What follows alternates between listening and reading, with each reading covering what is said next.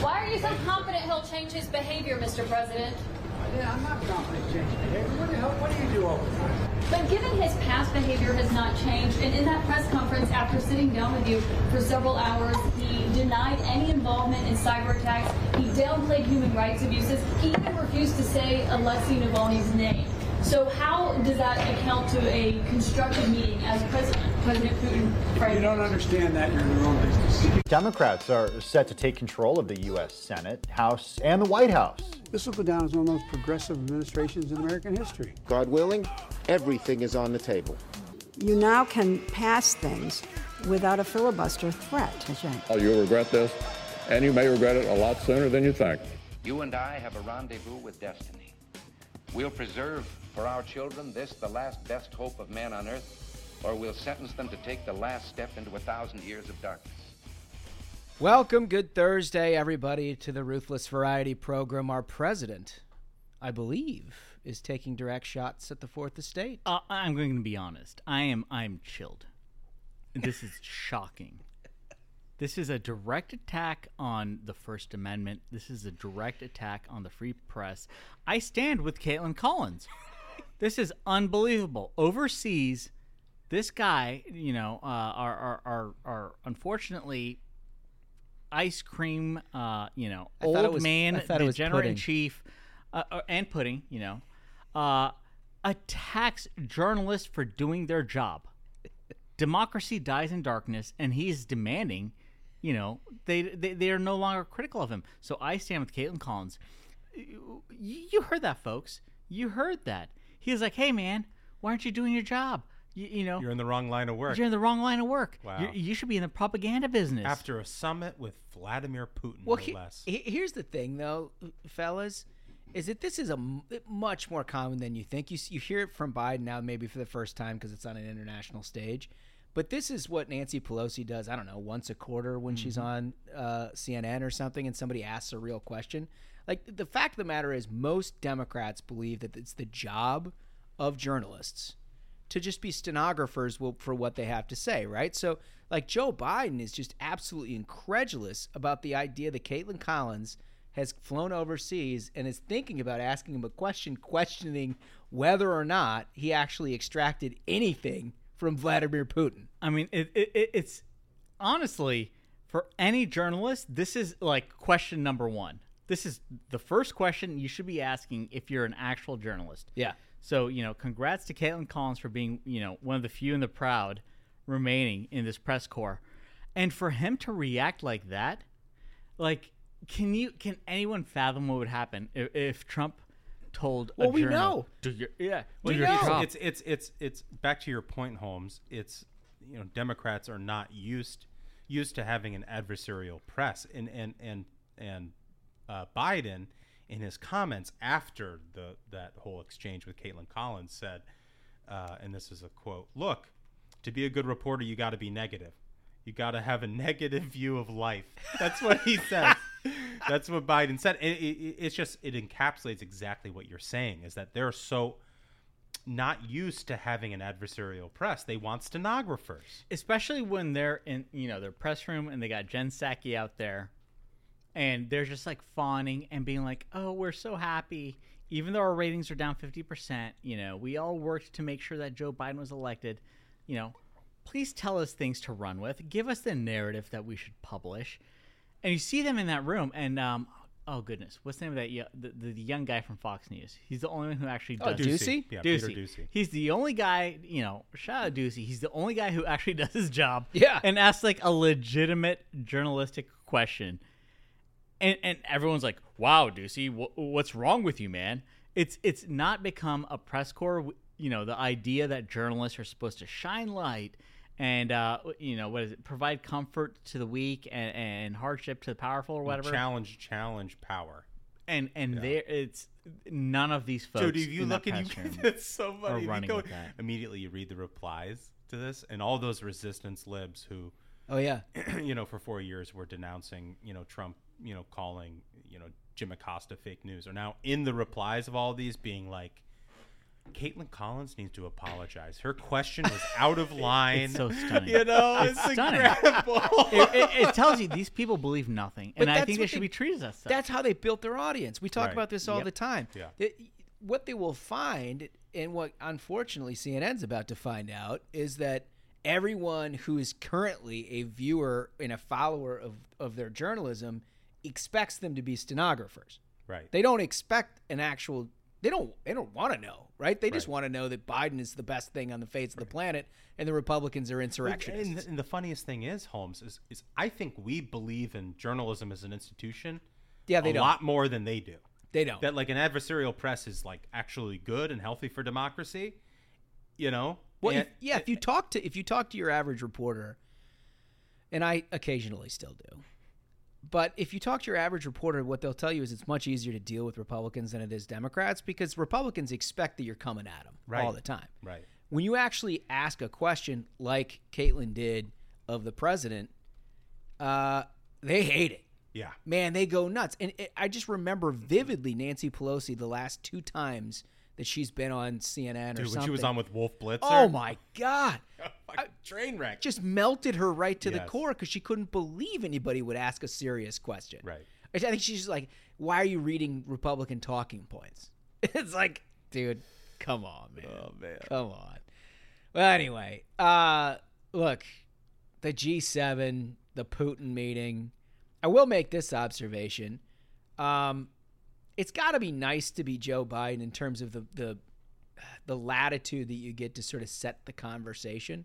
You know, remember when Trump went and met with Putin, and it was like, "What did you say about the election fraud, Yeah, election right. hack? What did Yeah. you what did what Release what, the transcripts. yeah, right. Yeah. Release the transcripts. Right. Remember that? Oh my gosh, I Right. forgot about release the transcripts. He can kind of like set the agenda.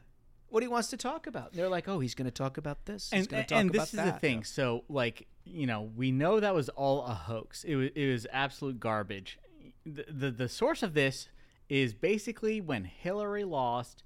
Uh, Neera Tanden was like, "Well, I mean, we can't just like go out like that. We got to find somebody to blame. Like, I, I was promised my entire life, if I support you, Hillary, I'm going to be White House Chief of Staff. Who's the problem here? Let's create some like fake Cold War BS. So they create the Russia hoax essentially, and all the broken brain libs think that this country, which is what They still Russia's do. what like the 17th on the planet by GDP. They think uh, this is some like you know uh, absolute threat to the United States, while China's just like you know running amok, doing whatever it wants. Anyways, so th- during tr- President Trump's time, when he he puts he puts missile batteries back in Eastern Europe Right. to keep Putin in check. Yeah, they hate that. right. Uh, when when he, When he, atta- he attacked those, he he bombed those uh, Russian planes in The air bases, yeah. Bingo. Right. Bingo. We take out Soleimani, Iran, an ally of Russia. Absolutely. Right, but none of that matters. Smokes 'em. What, what matters is that America's back because Biden's there. And and meanwhile, you have Joe Biden who's like, I will shut down the pipelines in my country. I am going to like endorse you having your pipelines so that you can you can you can turn Europe into your energy monopoly. Uh, and where are these where are these libs? Where where Dude, Smug, Smug had this incredible tweet, and, and I don't know if he wants to mention it, but I, it. I will mention it for him because it was incredible. Jennifer Jacobs uh, tweeted out that among the gifts Biden gave Putin, a pair of custom aviators made by Randolph USA per White House. And Smug quote tweeted it, and he's like, it's not as nice as a multi-billion dollar pipeline he gave him last month, but it's a nice touch. That's the thing. and it's just per- it's just perfect. That's the thing is is we've we have dealt with years of the media being essentially an arm of the DNC. Right. Where they're like, "Oh my goodness." Like I remember Time magazine had this cover of like they thought it was the Kremlin, but it's actually just like onion domes in Russia because that's how journalists today are are- they're not the sharpest knives in the drawer. And they're like, wow, Russia's taking over America under Trump. he was one of the hardest presidents we have fighting Russia. That's counting the Cold War. Right. He was putting missile batteries in Eastern Europe, keeping them in check. He smoked Soleimani.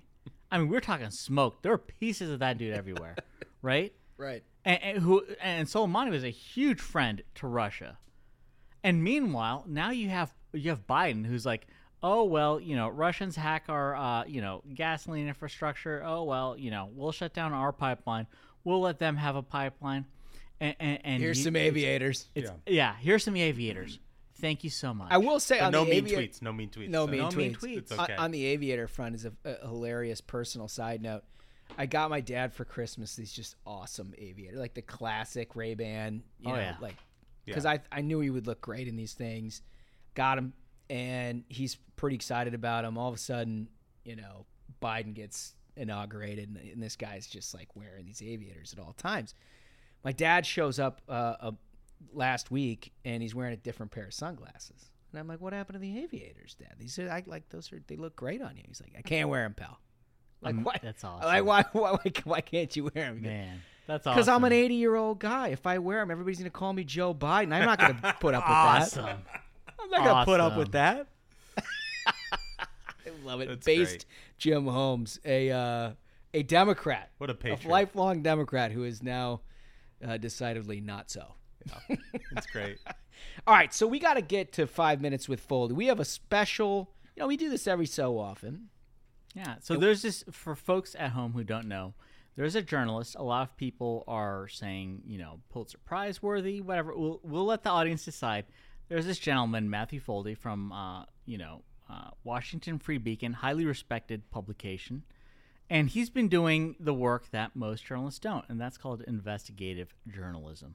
And he's uncovered a lot of improprietary, uh, you know, a, a, a lot of very crooked business when it comes to this green company Proterra. And uh, let's bring him on the show to tell you folks the details. What's the update, pal?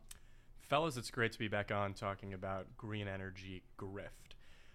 Since we last spoke, Secretary of Energy Jennifer Granholm is now $1.6 million richer than she was uh, just a month ago. Yeah. She sold 240,000 shares of non public stock in this company called Proterra, which makes uh, electric vehicle batteries. She sat on its board for several years, and the Biden administration, as we spoke about last time, has repeatedly boosted this event while she was one a massive uh, owner of its stock. So to take a step back, there's this company Proterra that creates like uh, electric batteries and, and, and such, and we had our energy secretary, right, who had a stake in this company. And, and, and, and has a, a tremendous voice in our energy policy. She's got a stake in this company. So what do you think an individual like that would, would, would push for? I mean, whatever would make her rich. So, you know, kudos to you, Foldi, because he puts this story out there, and she's forced to like, uh, you know, sell her stake. Yeah, you got a Yeah, scalp, she- pal. Right. Yeah, and she, and, that's a and she's- pelt. She's she sold uh, the stock um, a couple of days after you came on the program last time. I think. I feel like I feel like this is. Hold on, we need to bring the audience on. We've got Smug coaching Foldi on how to wear headphones. Yeah, I mean, it's, this it's, point. this is a given, folks. Look, it's Young great to be here in your new The studio. input's the left, I, I- I don't have as much practice Yeah. being here as you guys got. do. I wish. I wish. At some point, we're going to implement video. You, you have to see what's happening. The coaching was really terrific. Smug is a gentleman. we try to have like absolute prime sound quality, but could, so so So you- uncovers right, this, like, right, and then and then two days later, it was She's- two she days has to sell she had to sell it. It was almost immediately after we discussed it on this program. Dude, so Yeah. how much do you think you actually cost her though, by, by the fact that she couldn't She lost so wait for much the money IPO? on being exposed. Oh, that's a great question. right? Like how much We're- do you think she lost i- i- i- if this thing would have went If it to goes IPO? public, it's going to triple. and it was right? pre-IPO. It was it was before it, it debuted on the oh. Nasdaq this week. Ooh, having to she sell she pre-IPO. missed out on millions of dollars. Yes. We're working on Dude, calculating her if we kid, can her to the- kids are coming after you, Oh, yeah, well, what a scalp, pal. That's a good, for one. you, young. but it's not only Granholm who's making tons of money from this company. And I asked the Energy Department in the White House, who is this undisclosed private buyer she sold it to? Because Yeah. she sold before Oh. it was public. We have no idea who she sold 240,000 shares to. Really? Oh, No, interesting. They have been. it's been How shady silent. is Wait, that? Wait, do they have no obligation to disclose that? Not in the moment. I mean, I asked, I've asked the Energy Department in the White House, who is this non-disclosed private buyer she sold hundreds of thousands of shares to weeks before the company debuts on the Nasdaq? I I've heard absolutely that information should be public. Yeah, the no energy kidding. secretary sold her private listing shares to someone who who we don't know. We don't know who bought them. Dude, it, it We don't doesn't know. even have For to be a person. million she dollars. sold them to, to some sort of formulated LLC? I mean, who the hell knows? I mean, she theoretically could have sold it to her husband. Right. We Wow. literally do not know. But it's not just Granholm who's poised to make millions and millions of dollars from Proterra and from the Biden administration's green energy initiatives more broadly. I reported earlier this week that one of the earliest investors in Proterra is none other than Al Gore. Oh. Whoa. I mean, uh, this guy's been in the game grifting off green for a minute. Guys, here's the thing about Democrats and energy. Yeah. Right? The thing about like Republicans have always been for an all of the above energy portfolio, right? A little bit of everything we want to make sure that we're more than anything independent from other countries and our sources of energy and we can kind of like, you know, be on our own. What Democrats have done, literally since I have been involved in politics, is try to figure out how to become invested in companies mm-hmm. that they then, when they get power, promote not just in the typical way that we're talking about with you, Foldi, in terms of going to events and talking about this, but they actually create tax credits. They create federal funding yeah. mechanisms. They create new. They literally create new uh, programs to try to support all of these things that they themselves and their donors have invested in while they were out of power. It's truly Well, unbelievable. That's the thing is like I, I saw someone point this out with, with statistics. The Green New Deal would be the greatest transfer of wealth from the poor to the rich in American history because who's making the money is like you know folks like Granholm and Al Gore at the top who have an equity stake in these like quote green companies and who's losing out is like you know uh, all the West Virginia coal miners who were told by journalists learn to code this is this isn't this isn't about being sustainable. This isn't about ideology. This is about No, it's money. cash money. Bingo. It's the story you- of Solyndra. Mind you, the biggest polluter in the world is who? China. China. Who has a virtual monopoly on the rare earths to create these batteries? Yep, China. China. Right. China. Right. Wow. Wow. Oh, wow. Amazing. Uh, it's not so good. How did that work That's out? not so good.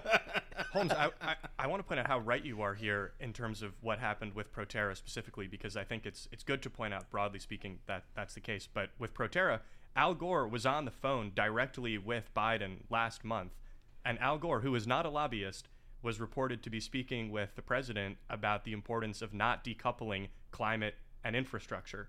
no. Three For weeks precisely before this reason. Proterra, in which his firm that he founded after losing the 2000 election uh, helped raise 55 million dollars. No way. And you know his firm is still invested. It's on their website. Proterra is listed under our clients. So he spoke with Biden. He spoke with Biden's top aide, Steve Richetti. That's exactly what you're talking about. Wow. And yeah, we reported this. We So care about it on the program. We care about it at the Free Beacon. So basically, he's an unregistered lobbyist for a company in which he's invested in, and he's pushing the Biden administration to keep this as part of But the this is what they do. Right, And then right. oftentimes what they do is send one of their own into the government itself to actually implement it. Right. Right. In this case, it's Granholm. If you remember back, and I'm going to forget the names, we should probably do the research at it uh, on it at a separate time. But in the Solyndra case, it was exactly the same situation. There were investors. They sent one of their Yeah, own into the man. government, Yeah, right? And right. It became a big thing. All of a sudden, the house of cards fell. But it's like all of this is a very well thought through economic development project that liberals have had for generations. It's incredible. It's just like flat corrupt. That's what corruption And, is. the, and the thing is, is unless we brought you here, Foldi, no one would. Know. Nobody know would know. no, truly, it's astonishing. Out- Pulitzer. Outstanding work, Foldi. Foldi deserves a Pulitzer for it. Thank you so much for being on the show. Fellas, I look forward to coming back. Talk to you guys soon. Thanks. bud. Thanks, Thanks so Foldi. much. I, I can appreciate for one uh, how your pronunciation of Pulitzer is just it's got like the, the proper It's got a gravitas to yeah it, really. yeah it's this smug's got a little something extra to it. I think in tweets. Well, some say we've got, Pu- Pulitzer. yeah, no, I, I think it. I think it's Pulitzer. probably in its native we've got tongue. cicada. Cicada. We're gonna. I think we should create some journo awards that we call like the the the Grummies, like the Grammys. It's like the the Grummies Yeah, I mean, honestly, at this point, we are like the last bastion of journalism. So awarding like- awarding certain journalists like Matthew Foldi the the uh, the awards that they're due. Absolutely. I mean, it's real reporting. That's real, I like really that. good stuff. I like that. I think also maybe like an award for the worst journalism. Yeah, where- that too. Where you do like the opposite of the Pulitzer, you do like a full of shit, sir. you know, nice, something like that. nice. Um, I think that would be good. I like it. All right, we have to think this through, but I think it's all good. Couple things we have to also uh, mention. Yeah, one of the things I wanted, especially Holmes, to get into. So we had uh, Senator Durbin just equated ending the filibuster to storming the beaches of Normandy on D-Day, running straight into enemy fire. I mean, I, how do you? First of all, this is this is a this is a Senate procedure, Mhm. uh, which in no way, as strongly as I feel about the filibuster, should never in any way be equated to anything in World War II, let Yeah. alone like maybe the most heroic moment that this country has ever had. Yeah. I mean, Right. I mean, it's unbelievable. But but this is a guy in particular with Dick Durbin, who is perhaps the most outspoken defender of the filibuster, right up until they lost, until they won the mm-hmm. majority. Yep. Right. So so this guy said back in I'm looking at it in 2019, I think, said the filibuster would end the Senate as Right. we know it. Yeah. It would end it. Now it's D-Day. I mean, It's incredible. how does anybody take these people seriously? It's the most blind partisan nonsense of all time. Well, so um, even even before they were filibustering, you know, Tim Scott's police reform bill, Which no one should forget. right, Always remember that. The COVID re- Democrats they months ago. COVID relief when when Trump was president. You know, uh, Harry Reid, who now says we got to get rid of the filibuster. Oh, yeah, Harry he's out of Reid the Senate. led a war room when George W. Bush was president to preserve the filibuster. Yes. saying it was as American as as the flag, an apple pie. The filibuster preserves min- minority rights in the Senate. It's key to building consensus. But now, getting rid of it is storming the beaches of Normandy. I mean, I don't know how you can ever make that comparison. This is the same guy. I remember years ago him making just absolutely ridiculous comparisons to Nazi Germany about some issue. He, he's been in trouble in the rhetorical business for, a long time. For a long yeah. time, Seriously. right? So, but but how can you be undisciplined enough and partisan enough to have that sort of 180 in the course of like 72 months when the only thing that's changed is who holds the majority? Right. You know, uh, I, these people are so dishonest. They are so dishonest. Seriously. it is it, it, it it's amazing to me that we actually have to have a public conversation about this you know we talked a little bit on the program last week about how when democrats defy their leadership they are t- beaten down right joe manchin and Yeah. kyrsten sinema are just absolutely Perfect down, example. right when republicans do it they're heroes absolute heroes Mm-hmm. but the same is true of the issue selection that we're talking about too if you look at the filibuster that was sacrosanct Right. when republicans held the majority it was sacrosanct you couldn't even discuss the idea of getting rid of the filibuster and frankly republicans didn't want to because they have some institutional integrity and pride to begin with soon as democrats get their hands on power they start calling it filibuster reform Oh yes. oh it's reform I mean, they're on the move. They like they know they want total control. They want to federalize elections, you know? They want to pack the Supreme Court. And and and they can't pass any of their Looney Tunes things without being like, "Okay, we can have zero opposition." Look what they're doing to Manchin.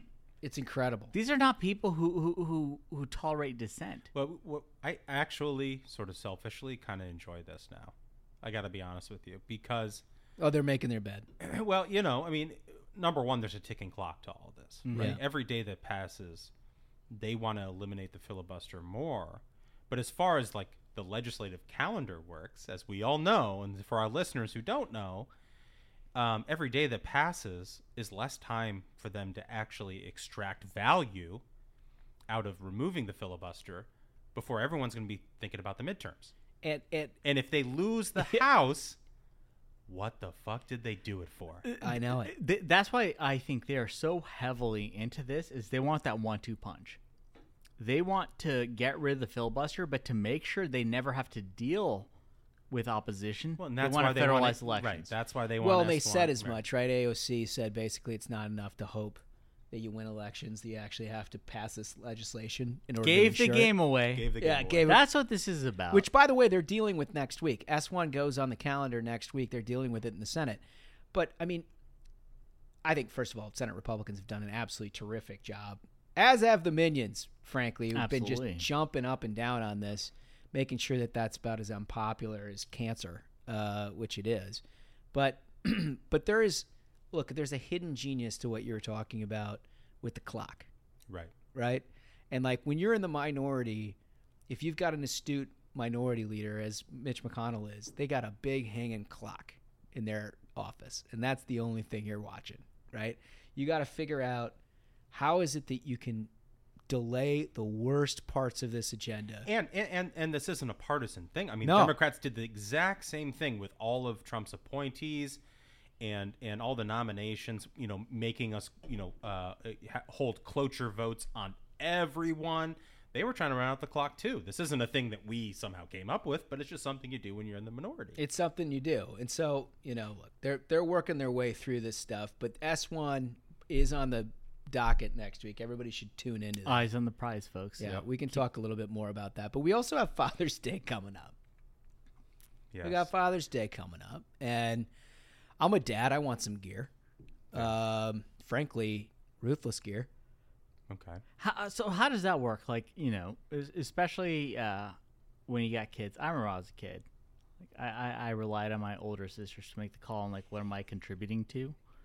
You have know? you have low At what point? expectations. At what point is the dad that like eh, you know, wife? Like here's what I'm after.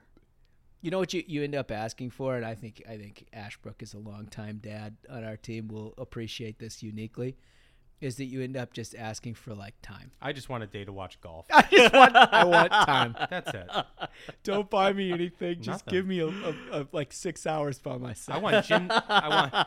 I want six hours of Jim Nantz and a nap on the couch. That's all I want. if I could get that, I'd be the happiest man in show business. Yeah. that's an elusive gift. It is, and you know, you know, Father's Day is an elusive gift in in our current climate. I think overall. I It's mean, I'm shocked. Like you know, with the current language that the the Dems are pushing, they're like, it's not Mother's Day, it's birthing people. right. Birthing people's day. This may be our last Father's Day, folks. Yeah. Well, I read I read that there was a school board that removed all holiday names from their calendar uh, to be more inclusive and Oh, equitable. Good God, I can only imagine the nightmare that is. we can't have Father's Day. It's Inseminators Day, folks. Inseminators Day. right? Unbelievable. And we're celebrating birthing people's day in May. Let's try to be inclusive. Well, you got to be non-binary about it. You know, you can't. It's unbelievable. Like this is where we are. It's like you know the holiday. Birds are racist. The holidays are named incorrectly. School boards. That's what's shocking. Is like these are tax dollars going to these people being nut jobs. Now you got to be. I mean, that's where it becomes concerning. The rest of it's sort of humorous, but the fact that they're trying to teach our kids this is just absolutely alarming. Yeah, exactly. Totally alarming. So, but we it got us to thinking like, if we can't celebrate holidays, well, screw that. Let's we're gonna We ce- we're always gonna celebrate all the holidays. But if you could add a holiday, if you could add one, just like blue sky, what do you celebrate, Smug? I mean, well, uh, it's a great question. Number one, uh, you know, some of our listeners might be too young to remember, but uh, when when President Barack Hussein Obama was president, he canceled Christmas. It was like not allowed. it was a very dark time in our history. We had to be in secret celebrating Christmas. Christmas is, uh, you know, honestly, personally, it's my it's my favorite holiday. Great holiday. You got lights. You got you got eggnog. You got gifts. I'd probably go for like a, like a Christmas two, like uh, you know, keep that rolling for for for for beyond the twenty fifth. I love that there's year. no there's no Christian connection. Christmas. You know, like yeah, like if, if, like, like Jesus. Uh, I mean, no one's twice. working. Well, no so, one's, do you do no it? Do you do it after New Year's? I mean, no one's working from the twenty fifth to the first. Let's be serious, So it- right? yeah. So You New Year's is again? kind of Christmas. So like too. the second, like I want some holiday on the second, Oh. which you know, I mean something had to have happened on January second throughout history, right? So it's just like you got to give gifts throughout it, twenty fifth to the second. I like that. Okay. Well, I mean, so it's just the lots of days of Christmas gifts. Bingo. Uh, You know, you- everyone's. with It their sounds a little family, like Hanukkah, frankly. You're eating a lot of food. Hey, you know, the Hanukkah folks will be 100% on board with this. You know, it brings everyone on the same level. Everyone's anticipating the same thing, you know, gifts and such. I think in the spirit of Father's Day, um, if I could add one one more holiday to the calendar, it would be uh, first cut of the grass day. Um, a day in spring when you bring the mower out. You know, first first cut of the season. Maybe the maybe the the uh, That's gas is such a Duncan answer. Maybe That the a gas- Duncan answer. Maybe the gas is spoiled. Maybe you got to clear the lines. You got to clear the He's carb out there getting himself dirty. Yeah, you can- maybe you got to you got to put a little fuel enhancer in there in the carburetor. You get her humming along, and um, you cut the grass. And you know what? You've earned that beer. When that's done, Yeah. you've really earned that beer. Yeah, you back Unmolested small- cold beer. And I'm a- You you come back in, you're smelling like gas. And this that's the what ma- tradition. that's the tradition. That's what makes it a holiday. Yeah. Is you, you're given the extra time that it takes to to warm that mower back up. It's been winterized. Yeah. Mm-hmm. But you get that extra time during the day. No one's going to bother you. You're going to work on that mower. You're going to get it ready to go. You're going to cut that lawn, and you're going to sit down with a beer. That's a great. I like It's a that. good holiday. I endorse that like that? holiday. I endorse that holiday. Here's mine. No brainer. I think the entirety of the listenership will immediately endorse it. The day after the Super Bowl. yeah. That is useful. The That's day helpful. after the Super Bowl. It's already unofficial, It- right? it- you know? it- it is the least productive day Yes. in the United States. There's not a single person who's fully on board with work the next morning. right.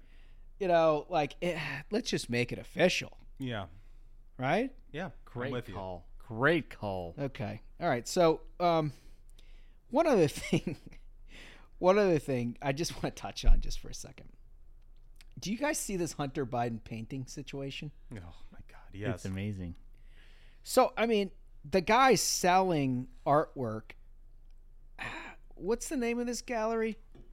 You're the Oh, Swag, where- you know how to where pronounce it? this shit. This I mean, I, I I saw this and I, what im- George Burges guy is a French guy anyway. What Must be impresses me is that they were like, we guarantee anonymity for buyers, which is like, okay, how is this not like? And the buyer's like, "Can I do the opposite? Can Well, I I- make sure that the Bidens know it?" well, I mean, how is this not like a money Yeah, laundering right. operation? Right. It's like, okay, Give if me a if- meeting with the big man. If Yeah. I, yeah, if I'm in Bulgaria and I, I'm trying to get like an energy contract through, I'm gonna buy a painting. I'm gonna kick ten percent up to the big man, and Well- know that I'm gonna be anonymous. Well, so here's the thing. What a setup! He's selling artwork for up to a million bucks. Set aside, set aside what you think of your artwork and art taste. And I haven't actually seen the artwork, so I don't know if it's any good or not. Georges Berger.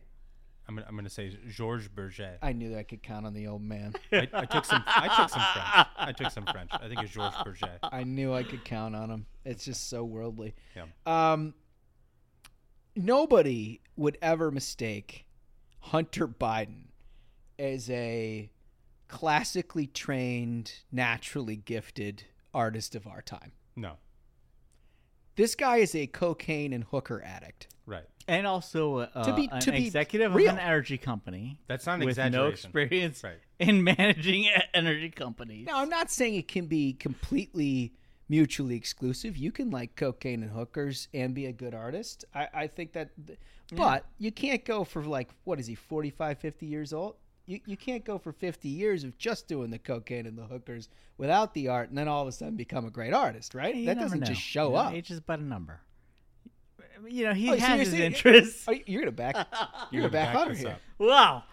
I didn't know. You didn't see gonna- this coming. So, like, uh, you know, a lot of folks will be shocked. Listen, you know, age is a number. He's a guy. He likes he likes uh, Instagram influencer girls. The one that he knocked up, right, and married. Instagram influencer. All right. You know, the guy's been through a lot.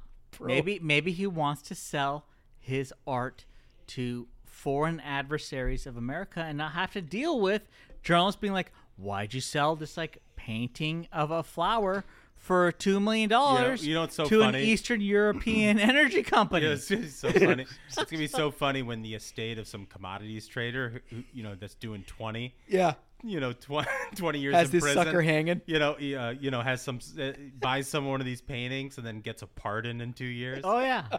You know, I mean, you're gonna see that. totally gonna see it. All right, all right. I just had to mention it because I think it's so good. Um, you'd be blind if you didn't notice the summer of violence is upon us. It is. no, You'd be blind. I know. I just, I don't, I don't want it. Did you see the joggers that were shot in Atlanta? Yes. Jeez. And then, and in Minneapolis, there was a bunch of protests because a guy who was accused of murder was a was being apprehended by U.S. Marshals and was in a firefight and was killed, and so now we have to protest that evidently. Yeah. And then in amidst the protest, uh, there became another bunch of stuff. I mean, it's just like this is a summer of violence.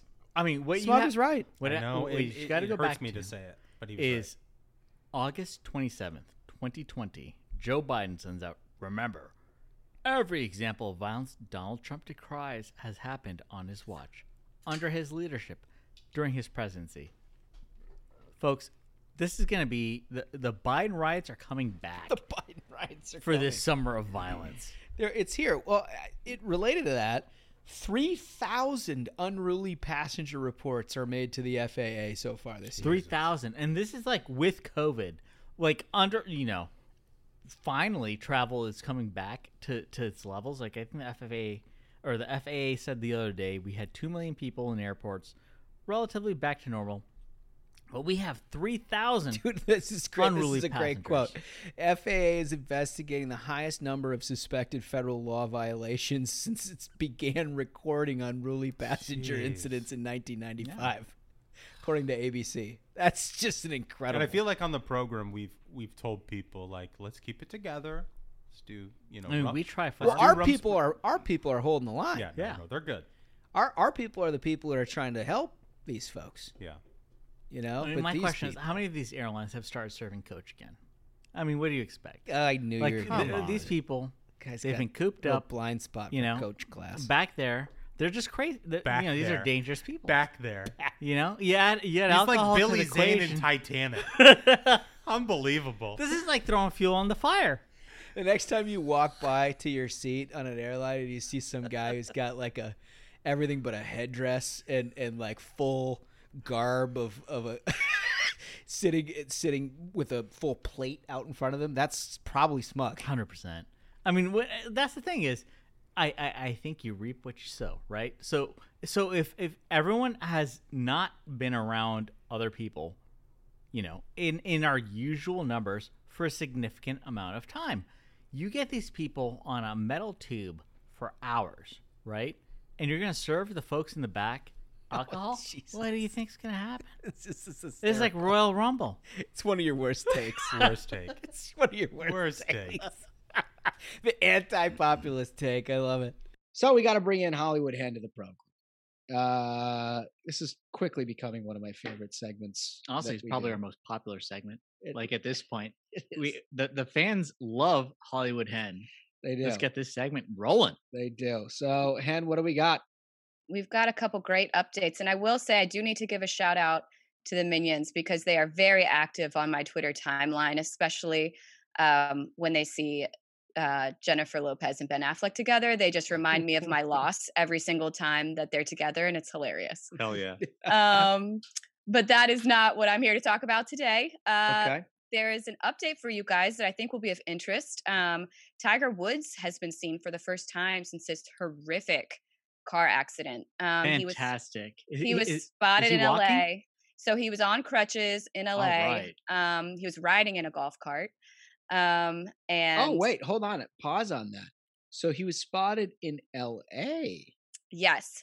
So and he's been doing his um, rehab, you know, in Florida, but he was in LA when he was getting. Well, that's Mm. inter- It's kind of interesting to me, right? Because he was injured in L.A., right? Correct. Or, or yes. in California somewhere, and then I thought he went back to Jupiter, Florida. Now he's back in. So he's well enough to travel.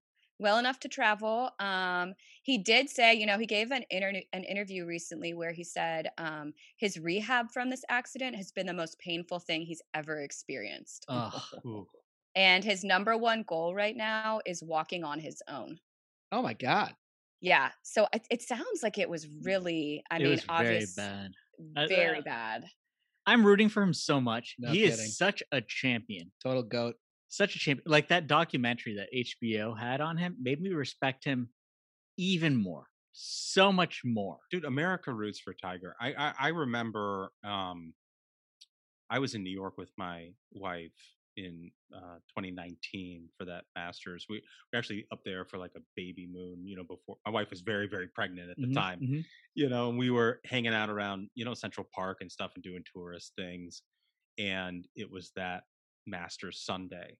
and I'll never forget um, how many people were in the in the street making a beeline to the bar.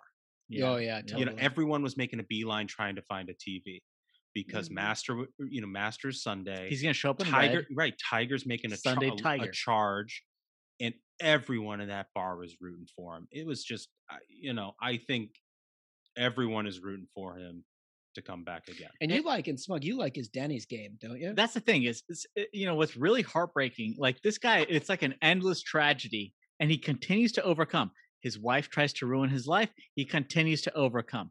He has injuries. Wait, he wait, continues wait, wait, wait, wait, wait, wait, wait. What, what'd you say there? The take is so. I mean, it's not even a take. His wife tries to ruin his life. The guy, His the wife, guy is the, the Swedish model, Yeah. whoever. at the time. So he's at the top of his game, right? This is this he was is when- cheating on his wife. No, yeah, well, but- he's he's cheating on his wife, but somehow no. it's her So fault? so she attacks the car he's in with like a golf club, oh, right? Come on. this is like the start of all the problems. Like we had Tiger, who was just like an endless winner, endless winner. The guy's gonna break the record without a doubt. He was winning like you know three majors a year, and then she flips out and attacks his car with a golf club. Like the, the, the the- you know uh, you know a lot of people say the most difficult decision, the most important decision a man makes in his life is his choice in a wife, right? And it breaks my heart. Like he thought he had it, and then she just ruins him, and he's never been the same What the thing is that like I don't think any normal man would be able to come back from what he has come back from and accomplished after that attack. That attack. that attack. It was attack. an attack. But still he rises. of his, it was of his own, Still of his own doing. the guy drives so hard he was tearing his body apart. That was Like, the beginning, that by the incredible. way. That was the beginning of the rehab. When we, we were talking about like how you go about putting yourself back together after a public scandal, uh, and uh someone's like, "I'm going to rehab." His was like the the sex rehab camp. I mean, it, you know what? I, I hope he got his help that he needed. There's no, there's he- no chance he's He's recovering. one of in these that guys who's like in a Denny's or Perkins waitresses. But hey, you know, like y- y- y- you know, uh, marriage is a give and take. The guy's got what a place on Jupiter Island. He's winning three majors a year. He's giving you two beautiful, uh, a couple beautiful kids, one at least. You know, I don't know how many. And then she's like, you know what? Let's just ruin this guy's You life. think he earned it? Cheating on her, I- basically. I Just think they unbelievable, smug, unbelievable. She may have lacked the understanding in that to be department. cheated on. Uh, Yeah, that he was sleeping with basically everyone around him. Uh, Unbelievable. But but he is the goat. I'm in Tiger's uh, camp. Forever. I wish yeah, him well. so so here's the question for you all. Do you th- okay? Let me just so let me just give you a quick rundown of his injuries, and then I want to ask if you think he can make a full recovery. So, open fractures affecting his tibia and fibia, injuries to his foot and ankle, trauma to the muscle and soft tissues of the leg that required surgical release to relieve the yeah, it was compound. It, Yeah. The sucker came out of his leg. Yeah, he was it. knocked Ugh. unconscious, laceration to his jaw, bruised ribs, fractured, just a right mm. angle injury, everything. Do you think that he will be able to actually come back and then play again? Well, Is this was his right leg? Yeah. yeah. Well, I- so yeah, so better than the left. If if you're a right-handed golfer, and the problem that he had in his knee Yeah, was that he was sw- he was swinging so hard, and, and to make that turn and to release your hips through the swing, that left knee was He had like nothing so there, much nothing torque. left. Ugh. So so there's a little there's a little less stress on the back leg of the swing. That being said, a compound fracture tough. is a especially at his age is is is is I think impossible. There's one thing you don't do though, and it's bet against Tiger. That's my thing. Is Look, I, I get it. And that's why every America other loves him. Human, every other human, no chance. Right. But this is such a driven man. Yes. In such every, a driven guy. In every regard, he strives. Right? Right. Oh Well, and, gosh. and- and that's what America loves. America loves a tragic hero, like somebody who's flawed, you know, who who has faults but is incredibly Totally. driven and Totally. ambitious. Those ambitions come with a dark side, unfortunately, but that's why we also root for them. and that's the thing. Like, I, you know, when you mentioned the, that Masters when he won that, you know, hugs his son. What a moment! Coming back from from from you know his wife essentially attacked Come. Attacked him. Still doing that. the best Takes We're part all his doing the it. money. hard No, just between- no. Right. throws him out of his mindset. a- sentimental and he's like, you know what? Ruined by I am his still gonna come back from this Yeah. because he loves his family. He's gonna have his son on the Masters, watch him win. He That's- loves his it- family so much he cheated on their mother. So much. That's just Grand that slam. just yeah reeks Or- of love. Ordering the Grand Slam on a regular basis. What else? What else do we have here? Oh my gosh. Well, anyway, so for all of our listeners, Ti- Tiger is making somewhat of you know a comeback God in bless him. progress. That's that's the update there, um, and it's good to see him out and about. Um, okay, the second story that's really really all over the place is more of this Chrissy Teigen story. Um, This lady. so yeah, so Chrissy Teigen, married to John Legend, you know, a model, a host, all this. We've we discussed it once before on the program, um, but she has really uh, gotten into hot water over the tweets that she had sent people previously. Um, she had slid into people's DMs and said horrible things to other celebrities, um, including, you know, you might as well be dead, all of these other things that really obviously negatively affected these other people. And she got in hot water. People canceled her. She wrote a huge apology on Medium the other day saying, you know, I'm a horrible person. I take full responsibility. This has been a learning experience, blah, blah, blah. But the newest update is that she wants to have a Meghan Markle Oprah style interview to salvage her reputation. Oh, come on. So she's being advised to go into hiding and lay low. Incredible. But Chrissy is in talks with Oprah to do a Meghan Markle sit down type interview and tell her truth. Chrissy is a fighter and believes that she's such an excellent communicator that there isn't a mess she can't talk her way out of. I mean, can we can we hold on, hold on. Before we get into like the Chrissy Teigen part of this, what about the Meghan Markle interview with Oprah? Does anyone think went well? Yeah, right. Like this That's is a model. what my that was my This is first takeaway. it's a model to emulate. I mean, it's Right. literally the worst interview I've ever seen anyone give ever. Like they, uh, And they knew they knew what's his name. Philip was on his deathbed. yeah, And they still went with it. Because I mean, they wanted that they wanted a podcast. I would argue they I wanted would a argue Spotify contract, like throw the old man in his grave. Let's get that Spotify money. I think that I think that interview with Oprah only hurt their reputation. I don't know that it helped. I mean, No it one didn't do one bit of good for them. So why Chrissy thinks this is going to be good for her, I have no idea. You know what I love about it is is you know there's a lot of talk in our culture these days about privilege. There's no greater privilege in American pop culture than being you know a, a brain dead resistance lib who who has the privilege of of getting the reputation salvaged by somebody like Oprah. You know, I mean, like, imagine a scenario where somebody who's a conservative would be given that some sort of platform to salvage their oh, reputation. it would never, ever, ever happen. And this is somebody, no, they're run out. They don't even need to do anything wrong. right? You know, Right. Right. This is somebody who who who built their entire you know Twitter timeline attacking Republicans and being holier than thou, and Yep. then you know at the same time sliding into people's DMs and saying, you know, I wish you. What did she say? s- About, uh, She was like, "You told might as to kill yourself. you might as well be yeah, dead. you might as well be dead. Your Your, career career's is over. over. Just watch. Yeah. What an absolute ghoul. Absolute Right. complete ghoul.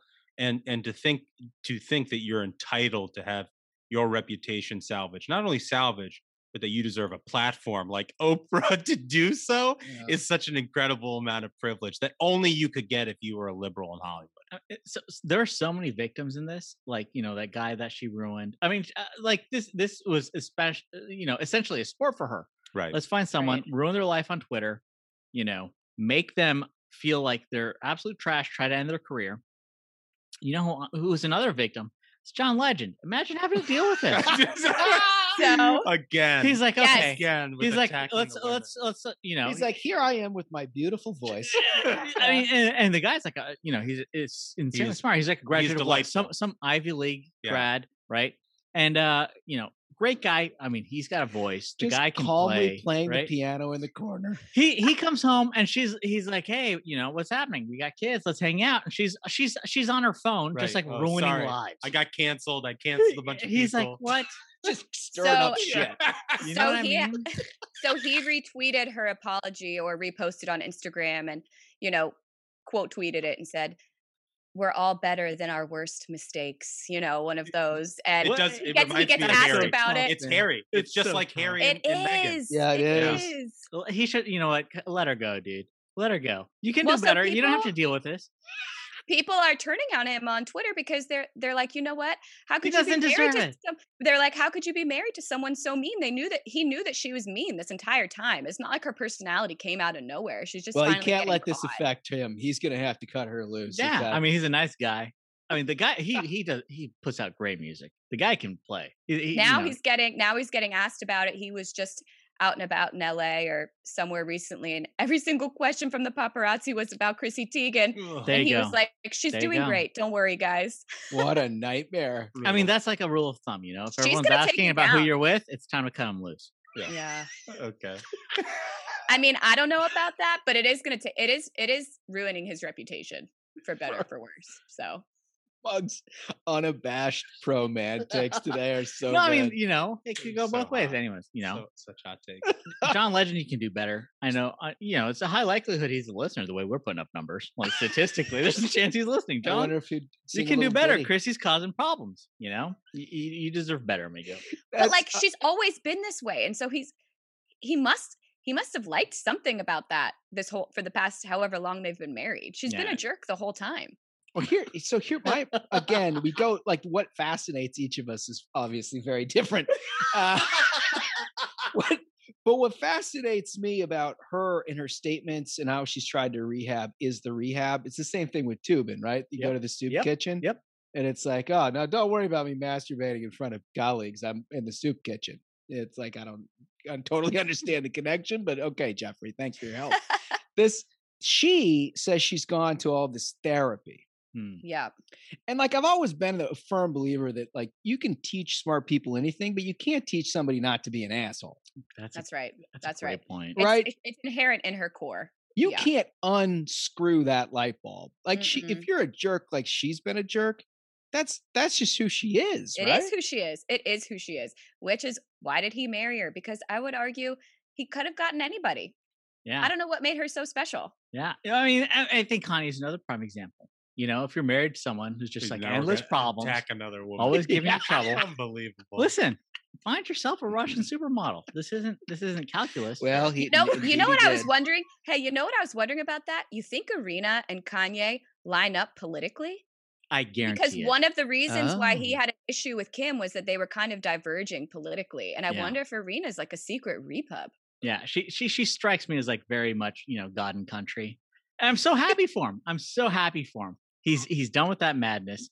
I I really think it's like not just like a you know it's gonna be it's gonna be endless endless DGF dude victories this summer. You're seeing with Ben Affleck. You know you know John Legend joined the trend. You know once you have third, Woods now out and about. bingo. Once you have three, it's a trend. It's gonna be either Tiger or it's gonna be John Legend. Jump in, let's get that hat trick. Okay. Henn, um, unless you have another man that needs help, I think we're we're probably done with the Hollywood segment. All right, let me skip ahead because I want to get to something that's really important here. We've talked about this consistently about the red wave is coming, right? Nobody wants to listen to us. There are very few in the political reporting or analyst committee who want to even I guess accept the fact that we know what we're talking about they, here. they don't want to face the facts at all. No, no. So you're going to read a lot about how, like, oh, the suburbans are still pissed off about January 6th and January 6th and January 6th and January 6th. But, like, the reality is, is that America has moved on here and they're concerned about the economy. They're concerned about what the Biden administration is doing and a whole bunch of different. They're concerned, frankly, that prices for everything are about 10 times right. as much. I mean, this is the disconnect between our media class, especially like CNN folks, who've seen their their ratings beyond like cut in half. Yeah. right. Who are trying to push this agenda that we've told our folks don't take the bait. They they want to talk about the past. They wish they could get ratings that they did under Trump. Right? They're they're trying to push an agenda that's you know it's over. We we're, we're in June of 2021, and they wish they could relive the past. They don't want to deal with the present, and the fact is, the conservative base is activated. They're out there. We are winning races.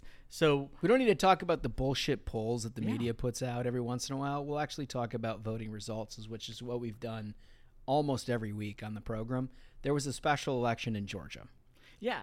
Uh, so so there are two special elections, and neither neither was good news for Dems. Uh, the Dem got 14%, Biden got 25%. Meanwhile, Republicans, uh, uh, you know, I want to make sure I pronounce this correctly. Devan Seabaugh pulls 45%. Yeah, I mean, the Let's point go. is the point is is that Republicans are significantly or, overperforming consistently, Mhm. overperforming in every single race, no matter whether it is a congressional special election, a school board race, state house race, which is this case. You've seen it over and over and over again, and you would not get this information if you were, weren't listening to the Ruthless Variety program. And what's very important here and, and very significant is this is not just based on, I mean, because the media won't tell you the story, this is not just based on messaging, this is based on results. So 17 of the top 20 states for jobs recovered from from uh, from the pandemic are led by Republican governors. Uh, the top 12, all Republican governors. Let's go. Let's go. Well, you know, you listen to this program. I mean, look, impressive as hell.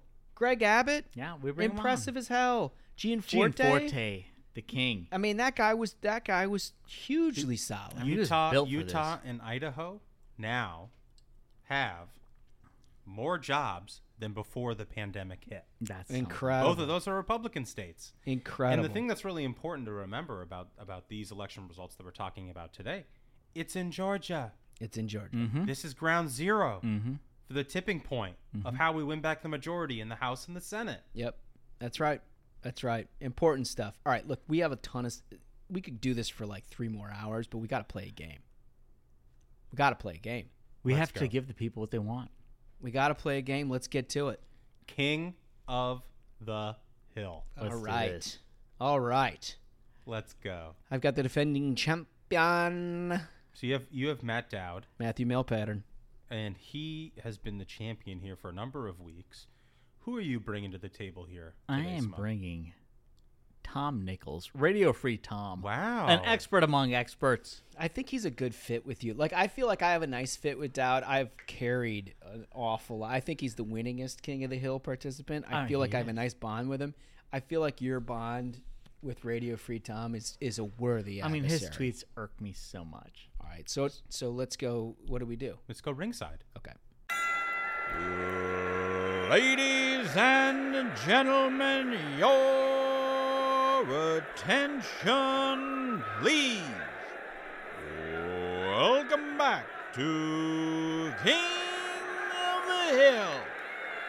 In the red corner, hiding out of the Harvard Extension campus standing five feet nine inches tall. Tom Radio Free Nichols. And now, in the blue corner, hiding out of his own Twitter account, standing five feet seven inches tall, and current champion of the world, a Matthew Male Pattern Dowd. I just love that. It's so good. I just love that. Uh, I suppose I have to go first. You do. You have to go first in the first round and the third. So let's hear it from Matthew Dowd. I'm gonna just start with uh, a nice what I what I would I would classify as just a just a direct hit. Uh, this comes as an, in a reply to Jonah Goldberg, uh, who's kind of funny, uh, but but this is the reply that Matt Dowd provides. Our politics will only be detoxified if the GOP, as it is currently constituted, is gone. That's it. Wow. That's it. Detoxified. Detoxified is gone. Smug, what do you got for us? Oh, I wa- so I, I have a lot of ammo. I have a lot of ammo. But this is the strategy of King of the Hill. Yeah. Yeah, you go tweet for tweet. You got to pick a tweet that. So what, w- one thing about about uh, Tom Nichols is he has such a disdain for the common man. For the common man, like nothing makes him more angry than Yeah. working class people. Totally. Like that's that's what which sets is him off. which is which is why you He's a nice fit. Which is a nice fit because He's you nice you know fit. I mean, it's the with your attacks opposite, on people in, you know? co- in code, So- you know So so so Tom Nichols tweets out, uh, perhaps we should dispatch yet another reporter to yet another diner to ask yet another old man in a red hat why sedition and racism aren't so bad if the only alternative is a commie like Joe Biden. wow He he I mean he just put it out there. it's good. Hmm. Holmes, Holmes, can you read yours one more time? I sure can. So uh, this isn't a reply to Jonah Goldberg where they're talking about uh, uh, owning the Trumpies or what. You know, Yeah, Goldberg is something. is essentially bad mouthing Dowd because you know Dowd has just become a full blown lib, Right. Where he used to push pro- conservative propaganda as part of the Bush campaign and everything else. Um, he says our politics will only be detoxified if the GOP, as it is currently constituted, is gone. Hmm. So I, the way you think about it is that that means that like the only thing that is toxic in politics, it's it's certainly not AOC. It's it's not I Black mean, that's Lives such a Matter. generic It's take. not. That's the all of most generic take. The the toxifying pieces of our national discourse that are contributing Mm-hmm. to our problem. It's just the Republican Party. Right. Anyone, anyone at the Lincoln Project could drop that. There's like a dozen, you know, like brainworm libs who could drop that. But for this guy to be like, hold up, if you're a diner, old man wearing a red hat, Well, so so for God's sake, you're the enemy of the this state. Is my, this is my favorite part of the game, where there's sort of closing arguments Mhm. between each round, and th- the thing I, I I really like about Smug's tweet here, and for our listeners who don't know what he's referencing there, what he's referencing is that after Donald Trump was elected president, there were a lot of reporters who tried to understand who is the Trump base, Mhm. who are these voters, you know, why were they angry with politics as usual, and that in that term, you know, interviewing you know white men in diners became sort of a catch-all for you know, a way a, pejorative way of looking down on these voters as as if they're some somehow some you know subspecies, some some animal to be Yeah. you know investigated in a zoo, which is of course completely offensive. But the fact that he mentions it in that tweet, I enjoy because it's an indictment not just of politics but of the media. And for that, round one goes Let's to go. Smug. Okay. Okay. I'll take it. Uh, I, I uh, felt look, like I- it was reasoned analysis. I re- I reasoned it. Reasoned analysis. Yeah. Okay, well then I'm gonna have to bring out the big guns here. Go for it. Well, you don't go first. No, no, round I mean, two. he's allowed Oh, if yeah, he yeah. wants to. Just See, like- look, he tried to let you go first. Yeah, no, no, I know he's gaming. I, He's gaming it. Okay, I just like that he knows this game. You know, Demo Yeah, it's Journo nice that he doesn't knows know the the rules. rules. Yeah. I know At the least it's- rules, yeah, folks. yeah, yeah. This is, I, I- I think this encapsulates He's going for the Radio kill. Free Tom so much, so much. June tenth. Tom Nichols. It feels blissfully normal to be on Amtrak, and to be, as ever, bitched out about the non-existent Wi-Fi and the loud jerk talking behind me into his phone. How relatable, right, Oh folks? man, that's tough. I mean, Holy shit. This is like Tom Joad. Like, this is this is uh, you know a representative of the people. He knows the people's voice. He's on that Amtrak, and the Wi-Fi is not fast enough for Tom Nichols. I I, I, ha- I have to bring out the big gun because I got to put that one down in order Okay. to survive. Okay, so Matt Dowd, this is June sixteenth, six fifty one a.m. Bright and early. Wow. He's really right, bright and early. Today, in 1858, Lincoln gives his House divided speech. Quote, a house divided against itself cannot stand. I believe this government cannot endure. permanently half slave and half free. It will become all one thing or all the other. This is true for our democracy as well. Dude, second round knockout. I won that. I won that. That's a second Are round you knockout. kidding me? Totally. That is that is that is nuclear. That is nuclear in a way that I haven't seen in a long time. You know, um, uh, so so two things. So, n- number one, Smug's tweet. What I love about it is the juxtaposition between the first tweet where he's putting down these Trump voters and diners and how their opinions don't matter, and then this tweet is Acela corridor brainworm its lib worst. media take about you know this is back to normal. It's stuff. a lifestyle. It's, a great. lifestyle. It's yeah. so lifestyle. great. It's so great. The thing I love about Dowd, and we have I think we've mentioned this previously on the program, is that he's got a couple different levels Yeah, with his tweet. So I mean, Jen Rubin, fantastic, brainworms, like rock star. Uh, Dowd has s- so much more Range. variety. Yeah, it's a lot of range. Yeah. When he does these hi- historical Oh, it's- tweets, It's it's theatrical. it's theatrical, and he's you know he's just this neutral observer who's telling you the history of how things went. But like that is just this absurd. is true of our democracy as well. Right now. This is a house divide. We're talking about slavery Right. in 1858, one of the most famous speeches ever given in American history. This is true of our democracy as well. if that's what we're going through. I mean, come that's a win. That's a win for Holmes. Okay. One to one. All right. I got I got I got fire. I got got fire. fire. Okay, well, I, I, I have something here too, and I debated not including it because it's it's just so, in my view, the context of it is so offensive. He must have been on a racial week. A racial week. racial week for Dowd. Yeah, he must have been. I, uh, the only thing I can think of is that he was super infatuated with the debate over critical race theory, which is just like been omnipresent on the left this week. If you Right. noticed, this week for the first time, the left has sort of like Oh, they were galvanized so mad they in got called out. They galvanized so in mad they got response called out. to critical race theory, and Mm-hmm. so they're like putting. You saw Brandy.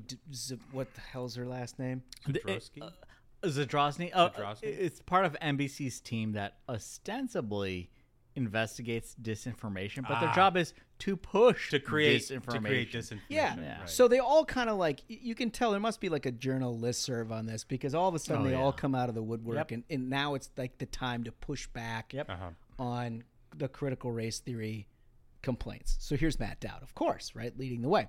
If we aren't teaching about history of racism in America, then we aren't teaching factual history. For decades, we have not been teaching kids the actual history of America and all that includes. It is time we teach every part of our history. Now, here is what where I think this is like the craziest statement of all time. In and of itself, that's sort of like fine. Is anyone listening to this program, anyone, had an education anywhere in this country that has not taught Right. about the racial history of slavery, of the civil rights movement, Right. of Reconstruction, Right. of of all of the injustices that have been done to African Americans across this country for generations. Like, is there any human being that has not had an education? It's the in most that? fascinating thing about their critique of critical race theory on the left is they say, you know, you can't even define it because it's not a real thing. All of this is fake outrage. I can But at the define it. It's it's it's neo racism. is what it is. That's what right. it It's child Neo- abuse. neo-racism. You're, you're going to go and you're going to tell a bunch of kids they're either oppressors or they're victims in their mm-hmm. culture, and also their school is racist because white people are in control of it. I mean, Right. that's the shit that they're saying to our That kids. is. But they say it's not real, and they say, oh, also.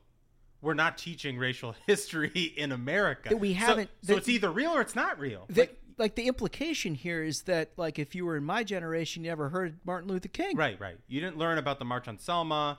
You know, you didn't learn about Reconstruction. You didn't learn, learn about the Civil War or Lincoln, the slaves or Juneteenth or I mean, that's any of what he's that. saying. That's literally oh, I got Right. what he's saying. It's, i i i what's fascinating is is is in order to push their agenda, they have to create the most obscure, ridiculous straw Yeah. man. Right. It's just they, they, create this fiction that occurs. Right. Right? Right. That it's just like a, a hero white man that And, is just and then they say at the same time, critical race theory isn't a thing that's actually happening. But if you talk to any parent who has spent the last year on fucking Zoom, right, seeing their kids have to go through this bullshit and seeing the handouts that they get, it's real. I'm sorry, critical race theory is a thing that's actually happening in this country. It's happening.